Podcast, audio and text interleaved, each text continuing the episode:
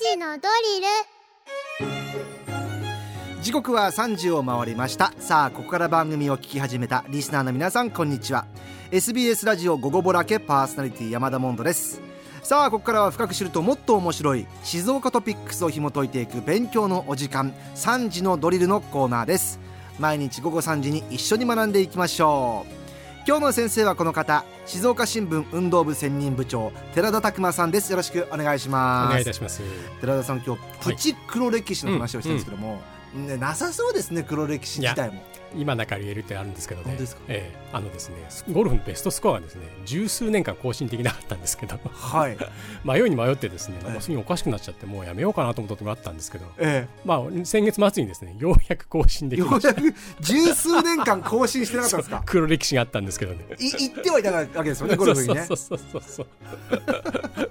全然じゃあ上達できなかったけども本当ですよ。ええいや十数年かかりましたね。よかったですちなみにハイスコアはえいハくイつスにコなったんアですか、まあそこはまた 後で。もうちょっと黒歴史続きそうです ねではそんな寺田記者と一緒にお届けしていきましょう今日取り上げる静岡トピックスこちらですサッカー J リーグ1部 J1 が明日23日に開幕します2シーズンぶりに J1 復帰したジュビロ磐田は24日ホームで昨シーズン王者のヴィッセル神戸を迎え撃ちます同じ日に開幕する J2 では県勢2チームがしのぎを削ります清水エスパルスは25日敵地でロアッソ熊本と対戦し藤枝マイ FC は24日にホームでリファーレン長崎とぶつかります J3 にはアスルクラロ沼津が参戦し25日の開幕戦で津英元金沢と対戦しますさあというわけで、えー今週末からいよいよ J リーグ開幕とはいいうことですね、楽しみ そうですね。今一番楽しみな時ですよね。ですサよねッカーファンの。えでもあのお仕事柄寺田さんたちえは。はいまた忙しくなる、 まあそうですね、まあ、またこの季節が来たかっていう感じですけどね。感じますねえというわけで、えー、J リーグ開幕の、えーニュースでございますねえそうなんですよ、はいまあ、まあでも前提としてですね実はですね、うん今期リーグの仕組みは結構大きく変わるんですよ。はいはいはい、ええまあ、もちろんね、あの詳しい方はごご存知だと思うんですけども、うんちょっとそこら辺からしょ、えー説明させていただくと、うんまあ、昨季はですね去年は J1 が18チーム、はい J1 J2 が22チーム、うん J3 が20チーム、はいこう不均衡だったんですよね。うん、それは今期からすべて20チームになったんですよ。全、えー、3つのカテゴリー全部20チームそうになん構です築よしたわけですねうんはいそしてあの昇格、降格、うんこれが J1 か J3 まで統一した方式になって、はい3チームずつ入れ替わるんですよ。 3チームずつ入れ替わるそうなんですよはい去年は、まあ、そういうことで不均衡だったってこともあって、うん J1 から降格したのは横浜 FC チームだけはいで J2 からは町田と、まあ、岩田、うんそれから東京ベルディ3チーム上がった3んでチすームねが上がったで J2J3 の間は2チームずつの入れ替えだったんですよ、うんうんうんこれが3チームになるとは結構大きなことなんですよ大きいですねだから去年 J1 のまあじゃあ BD さんとかでうんうんうんう「んああよかったな」って言ってられなくなっちゃうわけそうでなすんですね。よもう18位だったら降格なんです よですよね。ええでこれはですね、要するに今期は、うんあでえーっとですね、その3チームでひん昇格が頻繁になるんですよね。はいはいでこれおそらくこれからずっとそうなるんですけども、うんでこれなぜかなぜなぜこうするのかっていうところなんですけはど、いはいはいええまあ、これはですね要するに、まあ、対象になるチームのサポーターってこうやきもきしますよね、はいなんですけど J リーグとしては J1 だけじゃなくて J3 までうんリーグ全体を活性化さささせたいって思惑があるんですね。うんうんええでこれまたトーナメントで戦うカップ戦、はい今ルヴァン杯っていうんですけど、はいこれも変わってですね、うん去年は基本的に J1 のチームだけだったんはいですが、うんこれは変わって今期から J1 から J3 まで60チームであ争うことになったんですよ。っていうことなんですね。だから沼津うにん神戸が来る可能性も全然あるというそうことななんでんですすねよ。えええで組み合わせ的には、まあ、2回戦で、まあ、1回戦で、まあ、J2 と J3 のチームでやるんですけど、うんうん2回戦はもう J1 出てくるので、そうですよえねえ。だから J3 のチームと J1 とやるかもしれない2回戦。やるかもしれない。そうなんですよ、まあ、連動でね天皇杯もあるんですけども、はい要するに下のカテゴリーのチームが番狂わせ、まあ、サッカーでのジャイアントキリングですね、うんこれが起こるかもしれない、これも注目なんですよね。はいええでまあ、この改革なんですけど、んまあ、以前もお話ししたんですが、J リーグの理念に基づいてるんですよ。ええええ、でこれってあの J リーグ参加ってあのオープンで常に文句を歩いてますあの開いてますよはいはいでちょっと難しい言葉で言うと開放的統治って以前のごご紹介したんですけはど、い開放的統治。ええ、これプロ野球と違うんですよね。うんうんまあ、今期あの静岡で生えてっていうチームね、あはのい2軍のリーグに入りましたけども、うんこれ、いくら勝っても1軍に上がれないんです上がよ。れない。ええ、でこれっていうのはあの、日本プロ野球機構っていうのは12球団で組織していて、ええその意思決定ってそのオーナー会議で決まるんですね。うんでこれってもう開放的統治に対して閉鎖的うん統うん治うといんうことでして、で戦力の均衡を保つためにうん新入団選手ドラフトで決めるじゃないですか。えええ、でこういうのは全然違うんですね。でどっちがいい悪いってえ、いうそうこですとねじゃ。そなういういんでことすけじゃどないですよね。ええはい。まあ、成り立ちとか考え方が違うんですよね。うんでプロ野球はプロ野球で、まあ、イチロー選手とか二刀流の大谷選手とか、うんもう世界で強い選手が次々出ていて、ええまあ、人気もずっとあるわけなんですけど、うんまあ、J リーグってプロ野球に比べて後発だったので、ええ別のやり方を考えたんですよね。うん。まあ、J リーグ100年構想っていう話もしたんですけど、はいサッカー球の振興だけじゃなくて、んサッカーを通じて地域全体を活性化させたい、うんうんこういう理念があるんですよね。だからよくアメリカ型かヨーロッパ型かみたいなこともうんね、そうですね言いますよね。そうそうそううんなのでまあ、どんなチームでも地域リーグから JFL へえで、まあ、スタジアムとか下部組織とかねそういう条件を満たせば J リーグへの道を開けてるんですよえ。なるほど。で逆に言うと J1 に上がっても努力を続けないと下のリーグ落ちちゃうんですよね。です ね。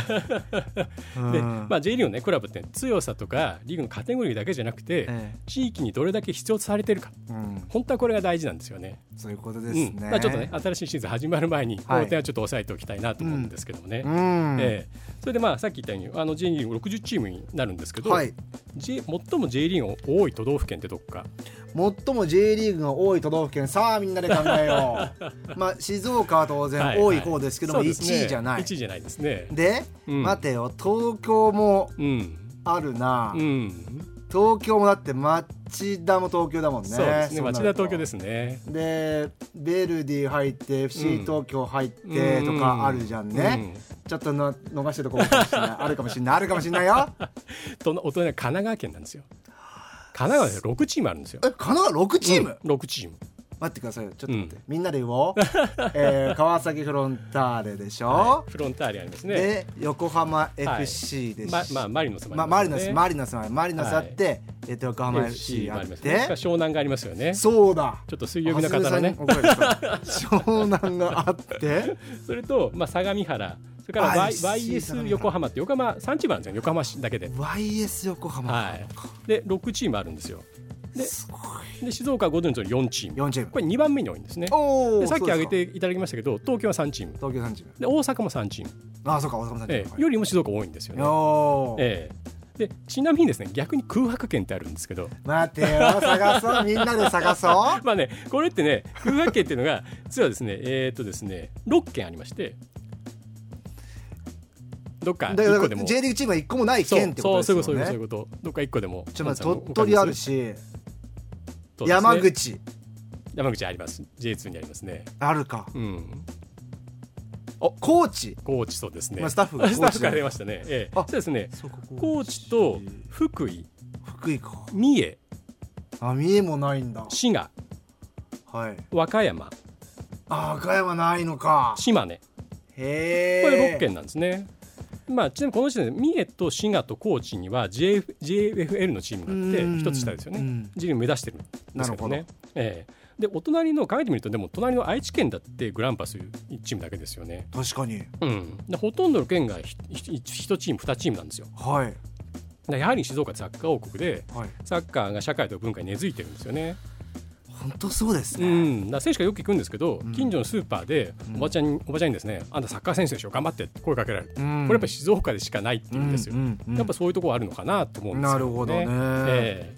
まあこの辺はなんか胸張っていいとこですね そうですねこれははいえでまあちょっと前段長くなりましたけど、ええでまあ、静岡4チーム、うんこの今季の展望についてちょっとお話ししたいと思うんですおが願いします、ええであのえー各チームのですね番記者にですねあの一押しの選手も聞いてきましたおーのでちょっとそういうことを踏まえてとお思うんで願いすしけどます楽しみ、まあ、まず岩田ですよね、はい岩田2期ぶりに J1 に復帰して、まあ、去年はね外国人のその獲得ルール違反でええ補強禁止処分を受けた犯人があったんですけど、はいはい今期は15人新加入したんですよね。もうここぞとばかりに取そうでろもうというこ半とです分よねね半分近く入れ替わってるとうんいうことで,、でまあ、その横内さん監督になり2年目、はいうんで今最近あるニュースになってるあの黄金期の東証ドゥンガがデュンガが練習にも来てて、ええなんか土曜日も来るっぽいですあねそうですよね開幕もでモンドさんもキックインもやられてそうですよ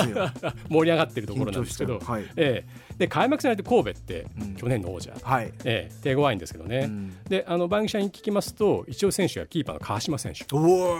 うんこれ楽しみですよねそうですよねこれレジェンドですよね川島選手ええやっぱそのもうなんていうんですかもう20代の選手多いので、うん川島選手はあのリーグでも最年長なんですけど今おいくつそう40歳40うんちょうどか、 40歳になるんですよ。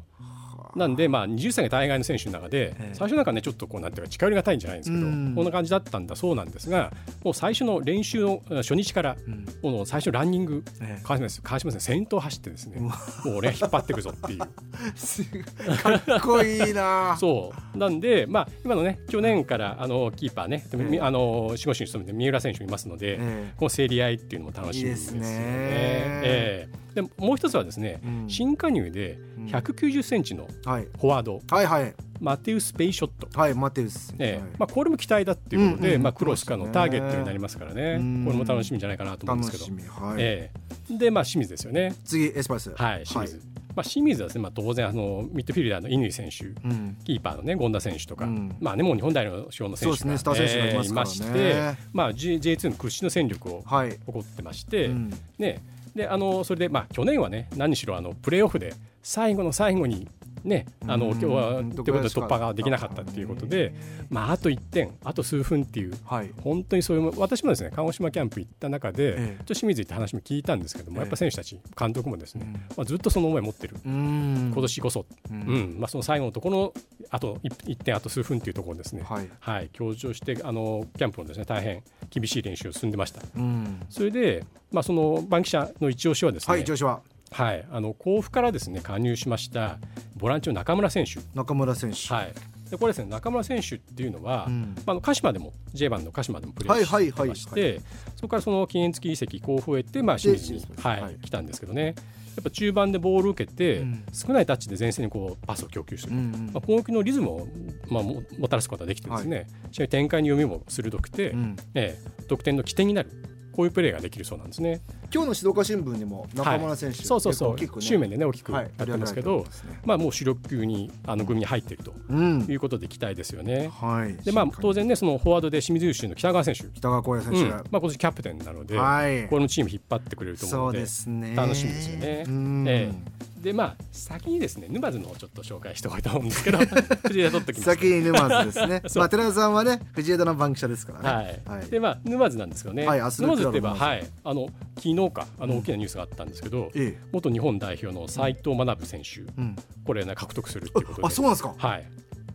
斉藤学君ですかええまあ、ちょっと上でもう練習来てるそうあで、本当ですかええまあ、実際あの14、2014年ワールドカップブラジル大会、はいこの日本代表メンバーなんですね。ねえええこれ入ってくるってことで楽しみですよね。楽しみですねええでその、えっとバンキシャが推すのはですね、うんそのえっと去年ですね、うんえっとそのチーム得点王のブラウン選手っていうのがいたんですが、はいこれ移籍しちゃったんですね。はいでこの穴をどう埋めるかっていうところなんですけど、まあ、当然この斉藤選手とかね、まあ、もう一人あの日本代元日本代表川又選手もい川るので又選手もねはいまあ、こういうベテランにもそうなんですけど、そのバンキシャ挙げたのは、えー、ホワイトの持井選手と津久井選手、持井選手と津久井選手はいはいうんまあ、持井選手、去年7得点挙げてまして、うんそれから津久井選手、まあ、ウイングでも力を発揮するそうするそうなんですけど、はいこの2人がどれぐらい去年その抜けたですね、うん外国人、ブラウン選手の穴を埋められるか、今後注目だっていうことですうね。んなるほどえやっぱりこの去年の得点王とかね、いない、まあ、エスパルスもそうですけどもーね、はい、そうです抜ねけたところをどうするかっていうところもそうですね課題ですね。さあ沼津紹介していただきました、で、まあ、最後、藤枝。藤枝は前い FC、はいまあ今日もね、あの午前中、すごい雨風だったんですけど、練習見に行ってきたんですけども、やってましたやってたんで、あのハードにやってました、まあうん今日紅白戦やってましてね、はいあまあ、このメンバーで行くのかなっていうのは大体は、おーおーおーはいおー、ちょっとここではお話できないんですけど、あそうかそうかダ メなところもありますよね、ええええなんですが、期待したいのはですねあの朝倉選手、朝倉選手、はい、これ、静岡学園校出身で、これこれ静岡学園の時は、静岡の時は全国制覇優勝メンバーなんですよね。でこちら背番号8うんをつけるので、はいええまあ、ぜひ、まあ、それこそ藤枝も横山選手、ん背番号10番抜けてるんですけど、うんこの穴をぜひですね朝倉選手埋めてほしいな期待ししたいんですけどね。しかもやっぱ地元選手うがんすごく今年も多いですよね、はい藤枝はねあそうなんですよ、地元選手うねん。ええあと、まあ、新加入でもね、あの藤枝の、えーから桜ヶ丘、藤枝市出身で、はい新桜ヶ丘校から常葉大、常葉大、うん準健全のこの前田翔馬選手、前田選手はい、これもスピードスターです、面白いですね。はい、ええでまあねエースは山田選手っているんですけど、はいエースフォワードは。うんあの中な中島大花選手、はいこの新加入の選手が21歳、うんこれもあのパリ五輪まだ目指してますので、彼が大化けするか、これなもるほど楽しみですね。だって去年も何人も大化けして、うんね羽ばたいていきましたからねそう選です手たちがね、ええまあ、須藤さんもね、育てながら勝つと言ってるので、うんうんはい、そそうこですねに楽しみですよね。そんな藤田真由しですけども、あれですよねはい、あのースタジアムがあ、そうなんですよ。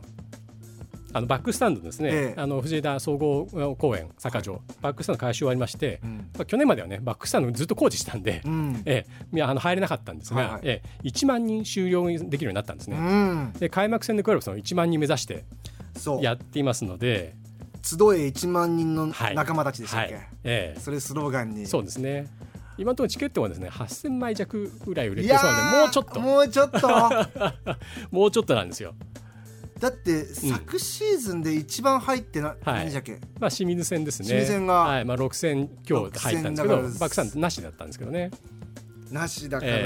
いやー頑張ってほしいですね、うん僕も先月インタビューしに行ったら、ええもう選手監督全員この話してたんですよ 集え1万人の仲間たちなんでっていうそそうですねはれいぐらいもう皆さんチームで人入ってほしいってそいうでうす思いでやねっ。てますも本当んね選手も去年までと違って、今度今年は360度完成受けられる。これすごく楽しみにしてるのそうでか、ええいいプレー見せたいっていう張り切ってますので、楽しぜみひですねはい、ご来場いただけたらと思います。さあいよいよ週末から、えー、J リーグ開幕ということで、まあ、皆さんあの推しチームも、ね、あると思いますけどもね今まで注目しなかった方も注目していただきたいなと思いますさて、えー、寺田さんはい。来週の2月29日のこの時間3時のドリルですけども、えええーこの時間も寺田さんが登場していただくそうですとねいうことなんですがえーまた皆さんから質問コーナーをやりたいと思います、えー静岡新聞運動部寺田記者に皆さんからの質問お寄せください県内のスポーツに関する質問から、まあ、この新聞記者業界に関する質問まで何でも OK でございます、えー寺田記者への質問お待ちしておりますメールは午後アットマーク digsbs.com gogo アットマーク digisbs.com までお待ちしておりますというわけで寺田さん来週もよろしくお願いします、はい、どうぞよろしくお願いします。さあ、えー今回のこの内容を聞き直すことができます Spotify をはじめとした各配信サービスのポッドキャストにアーカイブ上がっておりますのでチェックしてみてください今日の勉強はこれでおしまい